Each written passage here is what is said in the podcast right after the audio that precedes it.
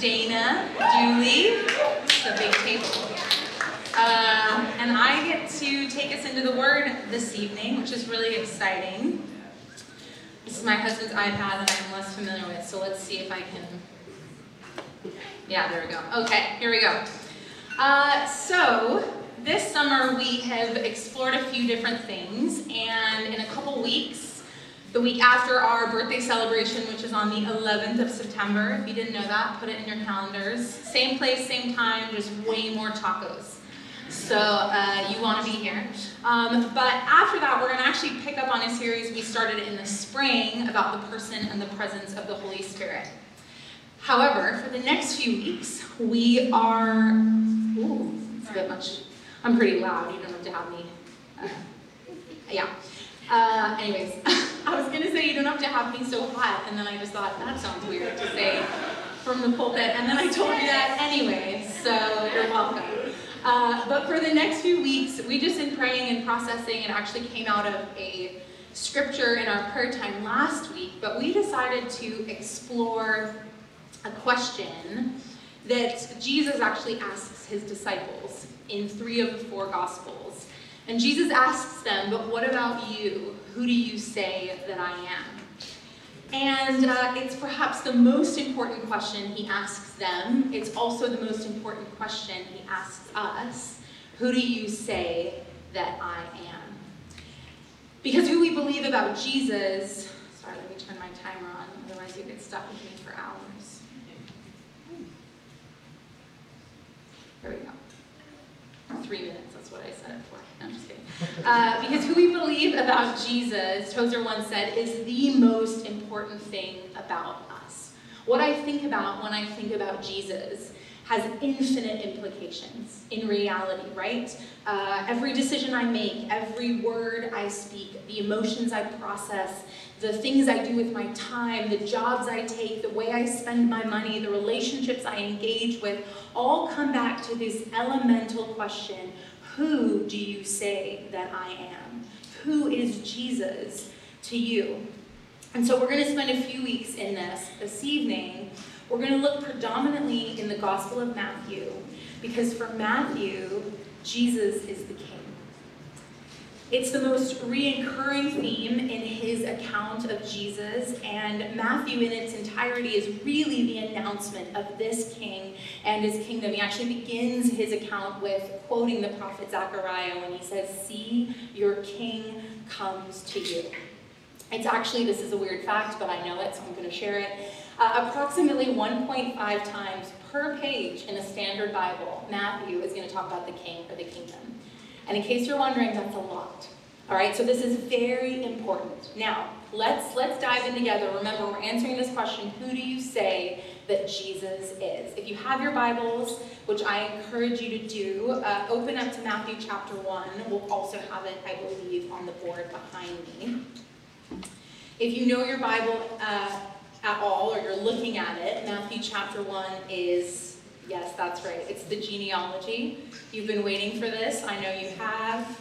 Uh, a whole message. No, I'm just kidding. I'm not going to spend the whole time on the genealogy. Um, but this is important to this narrative of Jesus the King, right? Because what is a genealogy? It is a it's meant to signify why Jesus has the kind of righteous claims that he does. It is a statement of justification. It is a statement of his origin, his ancestral vindication. And so Matthew begins here because this is essential to setting up Jesus as the long-awaited Now, we can't spend a lot of time here. I actually found it fascinating. I'd never spent much time in a genealogy. Matthew is way smarter than I ever thought he was. There's like numerical stuff he's doing. He's like changing people's names in significant ways. We're not going to look at any of that. For now, we're going to look at one anomaly within our king's lineage, and that is this. There are four women mentioned in the genealogy of Jesus. Now that in and of itself, pretty uncommon. If you've read the Old Testament, we don't see women in genealogies very often, right? This is a patriarchal society. They just didn't do that. So that, right off the bat, is supposed to be a little bit odd. But what's more important is not that they're there, but who they are and who they are not. You see, in the Jewish faith, there were four kind of matriarchs, uh, and I'm sure you could guess them. So Sarah, the wife of Abraham. Then you have Rebecca, the wife of Isaac. And finally, you have Rachel, um, why am I blanking? Leah, that's it. Rachel and Leah, who were the mothers of the 12 tribes of Israel. Now, those women are not here. Who do we have? All right, do we have it up? Okay, so verse 3, we have Tamar. All right, then we have, uh, in verse 5, we have Rahab. Also in verse 5, we have Ruth. And then finally, in verse 6, we have the wife of Uriah or Uriah's wife, depending on your translation. Now, who are these women? Okay, Tamar was a Canaanite, right? That matters. Canaanite woman with a very interesting story. Canaan, I mean, Tamar finds her way into this genealogy because basically her husband dies her father-in-law, Judah, as in the line of Judah, her father-in-law doesn't give her the younger son, as was his obligation. Um, so she dresses up as a prostitute on the side of the road, seduces her father-in-law, gets pregnant, and it is those sons that we see right here in this genealogy. Okay? Interesting. Uh, then we have Rahab, also a Canaanite. She was actually a prostitute, not a pretend one, real prostitute. In the city of Jericho, if you remember that story, she actually hides the Israelite spies and helps them escape, and then God says, I will save and redeem your family. So, that's Rahab. Then we have Ruth. Now, Ruth is a rad woman. If you read that book in the Bible, it's amazing her story. But this is what we need to know about Ruth. Ruth was a Moabite. And Moabites were the descendants of Lot's incestuous relationship with his daughter. So Moabites were looked down on by Jews and Gentiles because of their origin story. You know, it's like, oh yeah, well your great granddad, you know? This is this is bad, okay? So that's where Ruth comes from. And then finally, and the way that Matthew phrases this is so interesting. Uriah's wife. Who was Uriah's wife? Bathsheba. Bathsheba was the woman that King David committed adultery with, and then he had Uriah himself murdered, had him killed. And then Bathsheba bears Solomon. Great wise Solomon comes from Bathsheba. So, just to recap, we have a predominantly Gentile group of women whose stories include prostitution, adultery, incest, and murder. Now, why does this matter? You see, Matthew, yes, he is legitimizing the line of Jesus, but he is intentionally placing these stories in there because he wants his listeners to realize that this is not the story they thought they were getting. This is a very unorthodox genealogy, and it hints to a very unorthodox king. You see, there were all kinds of expectations surrounding the promised king who was to come, the ones that the prophets spoke of that would reign and redeem over Israel. And Matthew, right at the outgo, is going, You think you know, but you have no idea. This genealogy, it doesn't have all the right kind of people. This story of Israel, God made a habit of redeeming and including the wrong kind of people. And you might have forgotten that he did that, but I haven't. And I'm going to remind you of who God chose to include in his story.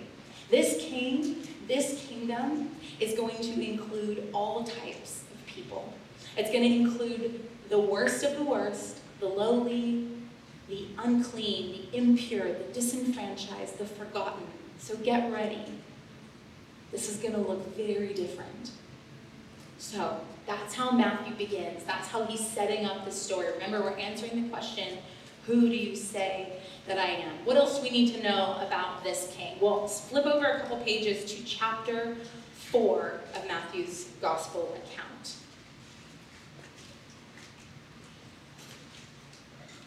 All right, so up until this moment in Matthew chapter 4, Jesus hasn't done any teaching. Matthew's been telling his story, his lineage, all of those things. And we're going to get to the moment where Jesus actually begins to preach, okay?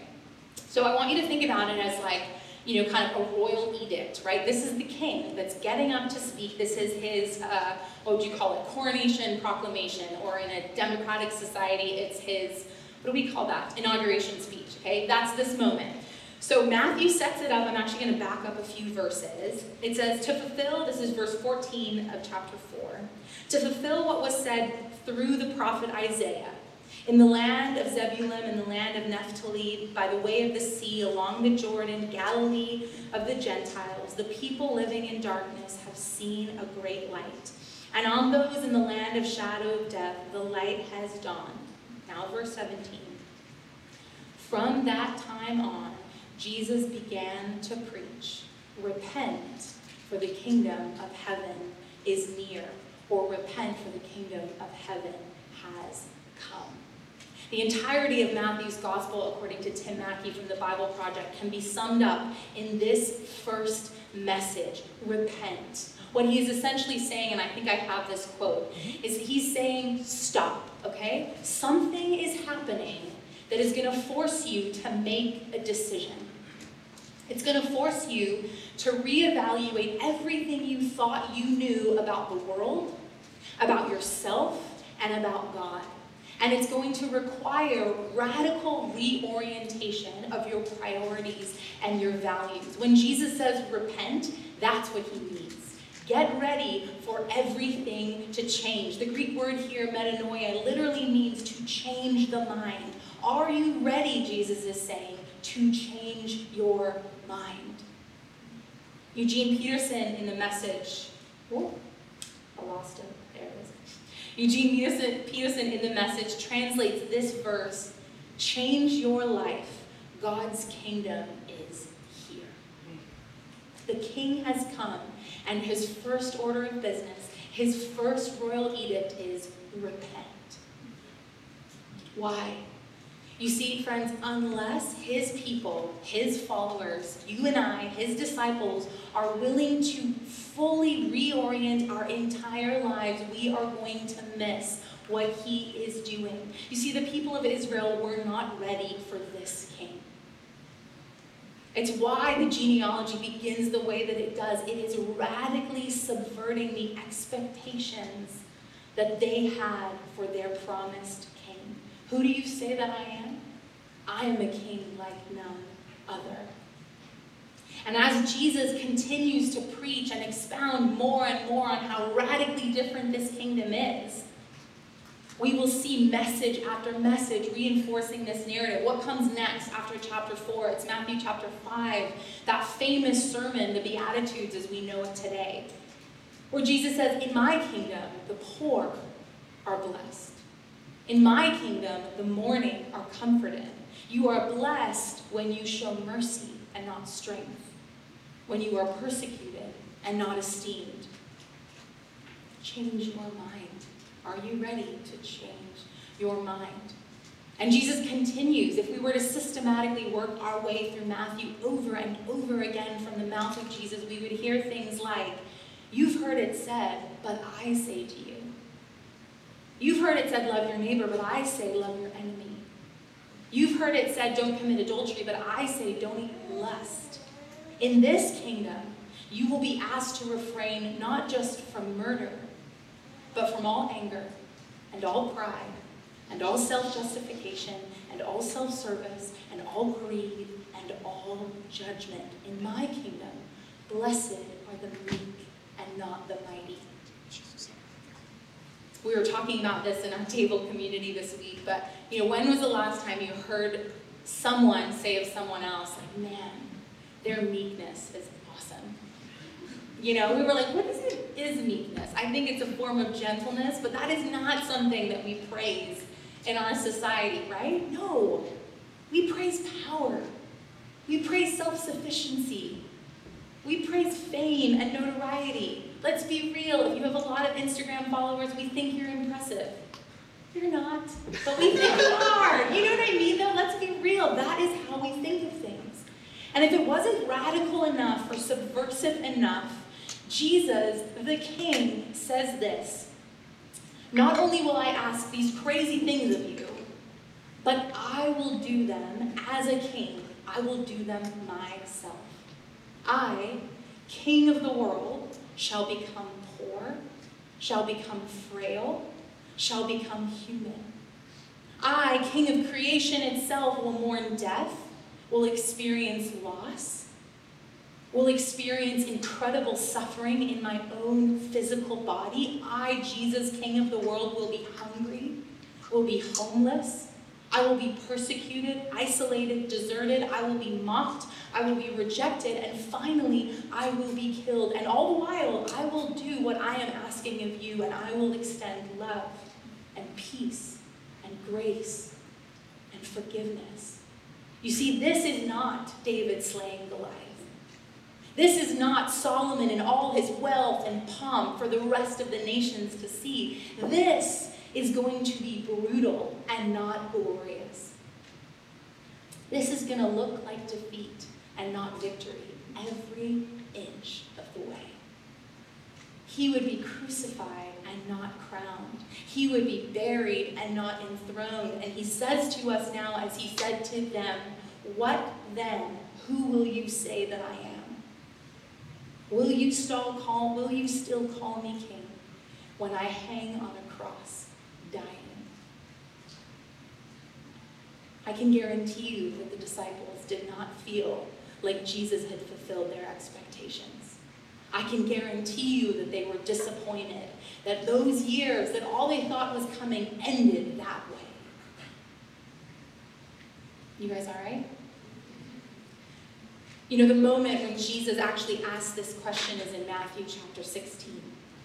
And it's Peter who beautifully responds, You are the Messiah, Son of the living God. But only six verses later, when Jesus describes his own death, Peter stands up and says, Never. No, absolutely not. And in that kind of iconic moment, Jesus turns to Peter and he says, Get behind me, Satan. But if you keep reading, why does Jesus say that? He says to Peter, for you are not setting your mind on the things of God, but on the things of man. Peter, you still don't get it. You still haven't repented of your expectations. You still expect the kingdom I am building to look like you want it to build, look, and not how I am building it. I won't be what you expected.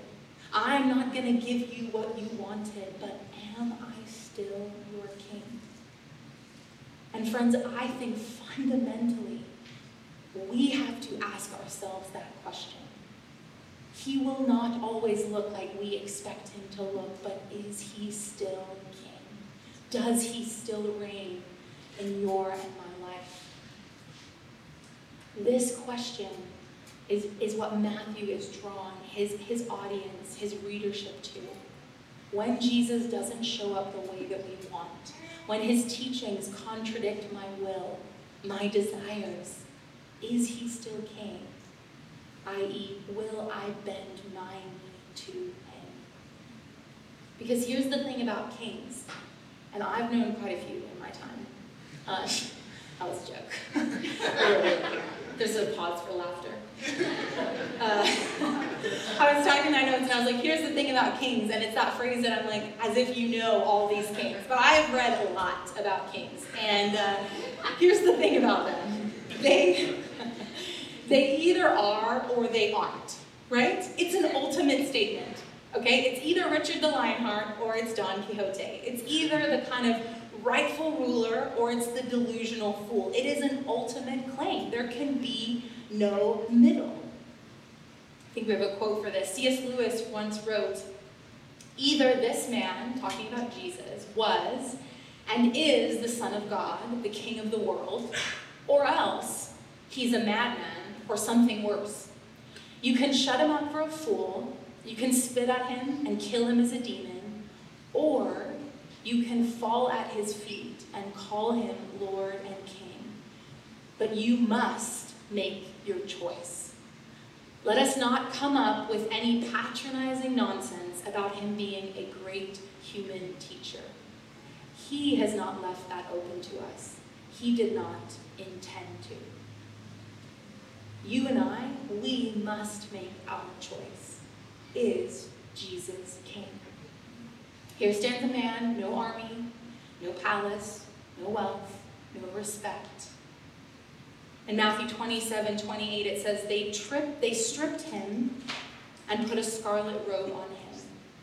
And then they twisted together a crown of thorns and set it on his head. And they put a staff in his right hand, and they knelt in front of him, and they mocked him. Hail, King of the Jews, they said. Then they spit on him, and took the staff and struck him in the head again and again and again. And after they had mocked him, they took off his robes, and they led him away to be crucified. What then? Who do you say that I am? It's striking, if you read through the Gospel of Matthew, how many times a version of this question is asked. Jesus asked it of his disciples, as we read.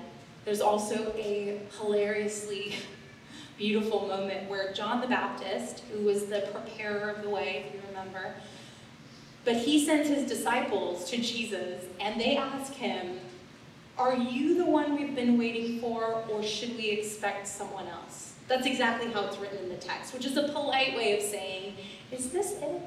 Like, is this what we were preparing the way for? Or like maybe there's maybe there's another one coming, because this is not what we thought it would be. Then there's a moment where the high priest Caiaphas asks Jesus in the temple, and finally, right before that passage we read, where they strip him of his clothes, Pontius Pilate asks him straight to his face, Are you king of the Jews? Everyone wants to know. Because fundamentally, Jesus is not what they expected. And I would argue that if you and I don't ever butt up against this in our lives, if we don't ever feel caught between our expectations of Jesus and the reality of Him, then perhaps we haven't fully grasped how subversive, how countercultural, how life altering this King really is. This is not healthy, wealthy, wise. This is not the American dream. That's not a political statement, it's a theological one. This is not Jesus the therapist, Jesus the life coach, Jesus my bestie, Jesus who always agrees with me, Jesus who thinks my life is perfect. He was a crucified king, put to death by those he came to serve. And as I was praying and processing for this evening, I, I, realized, you know why this is so challenging for us today? We don't live in an authoritarian uh, environment. We're not used to that kind. We live in a democracy, right? And we are not used to this kind of idea. We are not used to, in a post-Christian, post-modern cultural moment, where most of our Western psyche is centered around something else. It's centered around a post-king kingdom. Johnny Cash, in a, a, song called The Wanderer, he, he, wrote, he wrote this. He says, I stopped outside a church house where the citizens like to sit. They say they want the kingdom, but they don't want God in it. Or as Tim Mackie, the Australian theologian and social commentator, he wrote today, we want the kingdom without the king. We want all the good things that Jesus said. We want love grace and forgiveness. We live in a society where we believe in the restoration of human rights, where we believe in equality. These are biblical values. We want the poor provided for. We want social justice. We want the sick taken care of. We want his kingdom, but we don't want the king. Why? Because a king requires something of. And it's not just partial alignment to aspects of his doctrine that we like. A king, if we call him king, it requires complete obedience. A king means I bend my knee. A king means I submit my life to an authority that isn't my own. A king means not my will, but his be done. And therein, I think for you and I lies the challenge. Years ago, I read uh, uh, a book by Tozer where he spoke about, and this is so this is not a new idea, a notable heresy, he called it in the church, where essentially Christians, this is the quote, we accept a Savior, but we feel like we have the right to postpone our obedience to Him as Lord and King for as long as we want to. But, friends, the text doesn't allow it because Jesus, right from the beginning, says, Repent, change your mind. Everything has to change. Our King, I think, is calling us as a people back to a posture of radical obedience, a radical reorientation to His authority, to His reality, to His kingdom, where the will of the King is preeminent and the needs of the kingdom are paramount. I feel it in my bones as we've been praying and seeking God for our community, for our people. I think God wants to create a, a radical holiness in us again, where we align ourselves fully and completely to the will of the Father. Not my will, but yours be done. Not just theoretically, not just ideologically, not just theologically, but practically in my life. Not my will, but yours be done. As he came to die, so I die daily. I've watched my husband these last few weeks, and he is sleeping is more precious to him than wake time. And he, we have two little kids, and it is hard to find time to be with Jesus. And every morning for weeks now, he has gotten up at 5:30 to be with Jesus. I die daily. I know he does not want to wake up. But friends, he wants to be with the king. I die daily. As he came to serve, so I serve. As he met the needs of people, so I do also. No, my Saturdays are sacred. I can't give, I can't serve. Really? Is Jesus king? As he lived a life of sexual purity, so I do also. This is a big one for us. Really? What do we know? What do we know about covenant? What do we know about God's best for us? What do we know about he, what He intended in His Word? He did it, so I do also. As He fasted and prayed, as He prioritized the Father, as He made disciples, so I do also. It is not easy, or I shall speak for myself. I did not find it easy to submit my will to another. I do not find it easy to obey sometimes. And this, this kind of obedience, it's a long kind of obedience. Eugene Peterson says, right, faith is a long obedience in the same direction. This is a lifetime kind of obedience. This is a lifetime kind of repentance. This is a constant reorientation towards the King and it should feel costly. And it should constitute change. And if it doesn't ever feel counterintuitive, maybe you're not reading what I'm reading. Because often this feels like, really? This is what you want? I'm saving for this, and, and God, you want me to give all that money away? I'm trusting for this, but you're asking me to do that? Are you sure? When I accept him as king, I accept that his will is preeminent over my own. And this I can say from honest experience, and I am, my husband will tell you, I am a stubborn person.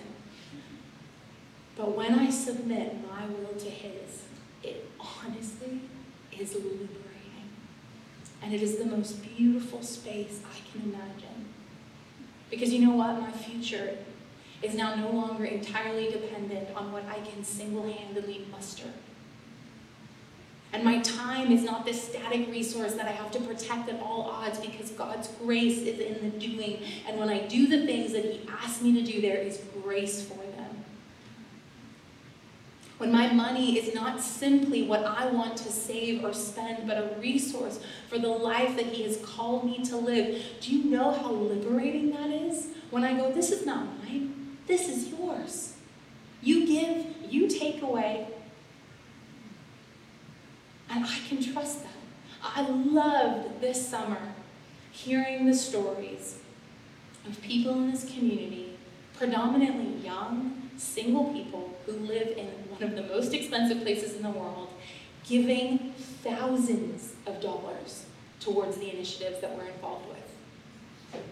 People who so believed that their money was a resource for the kingdom that they were like, no, this is what God is calling, and I can trust Him with that. That is a liberating space. When the King is in charge, we are liberated by that reality. What about our relationships? You know, one of the interesting realities of our time is that we all want community, we all want people, but we don't necessarily want to show up. We don't necessarily want to kind of be here be at our table community. We don't really want to be vulnerable, but we want people there when we need them to be there. But the beautiful thing about the text is that we see in the life of Jesus the priority on relationships, on community. And I can speak from experience. This has been something I am an introvert. I am, um, uh, I am the least probably the, the, I am not the social person that likes to show up to everything and be vulnerable and, and ask for prayer and all of those things. But I believe that that is what the King asks of us. I believe that his kingdom looks like committed community. And let me tell you why it's so beautiful when I obey. How many, uh, I've been at Genesis uh, one, two, three, four years now, three years now. And in the last couple months, uh, Stu and I hit really hard, that's my husband, really hard season. Lots of different things, but man, brutal. And this is when I saw the kingdom of God at its best. Because years of investing and years of, of showing up when I didn't want to, but there were people there when I needed them most. That's the kingdom. That's the kingdom. That is what he invites us into to bend our will to His, to show up when it's costly and it's hard and we don't want to, and everything inside of us is bucking against being vulnerable and being honest and showing our weaknesses and our sins and our wrestles and our struggles, but it matters. Because when you need it, people are there.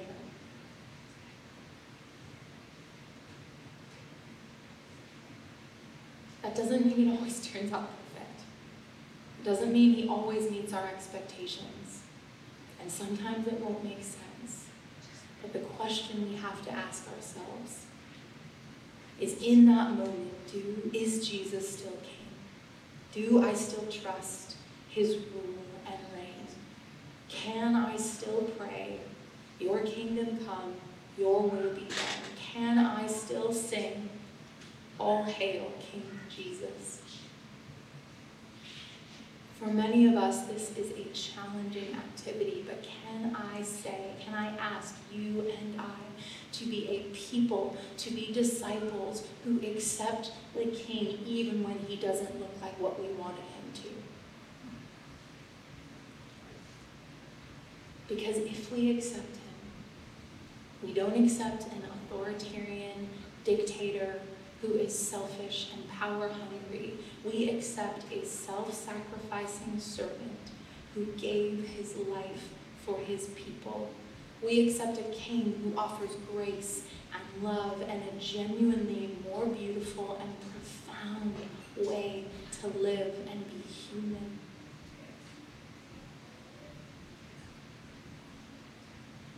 I'm going to pray for us now. And I really wrestled as I was prepping this week, just what do we, how do we respond to this? It's so personal, it's so individual, you can do all the right things and still not bend a knee. You know what I mean? So I'm going to ask this of you, and I'm going to have the worship team come back up, but I'm going to ask you to respond however you feel like you need to. Whatever that looks like for you right now, maybe you know I have not repented. I have not reoriented my life. Maybe you know that there is one specific area where you're like, God, you can have everything else, but don't touch that. Or maybe there is a deep longing inside of you to see more of the kingdom, to see more of the life of God. And you are crying out and praying for the kingdom of God to be here and now. Whatever your response is, I'm going to ask you to take a moment where you're sitting. If you want to pray with someone, you can. But let's be real about this. If there was nothing that struck you in the message, that's also totally fine, and you can just sit with Jesus and enjoy Him. But can we do that? Take a moment on your own. Don't just, this is not, if these are just ideas, they're useless. But if they empower us to change, they matter. So let's take a moment. If you want to close your eyes, if you want to get on your knees, if you want to go pee, whatever you need to do. Who do you say that I am? You ask us, Jesus.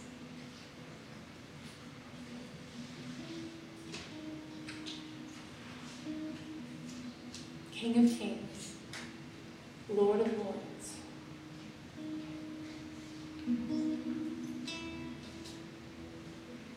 Help, help us.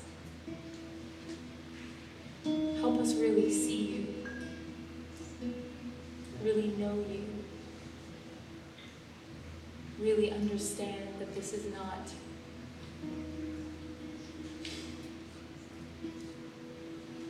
This is not what we've experienced from others, but this is beautiful. This is a kind of submission that leads to an abundant life. This is the kind of obedience that is so deeply transformative. Let's take a minute and let's do business with God and with ourselves.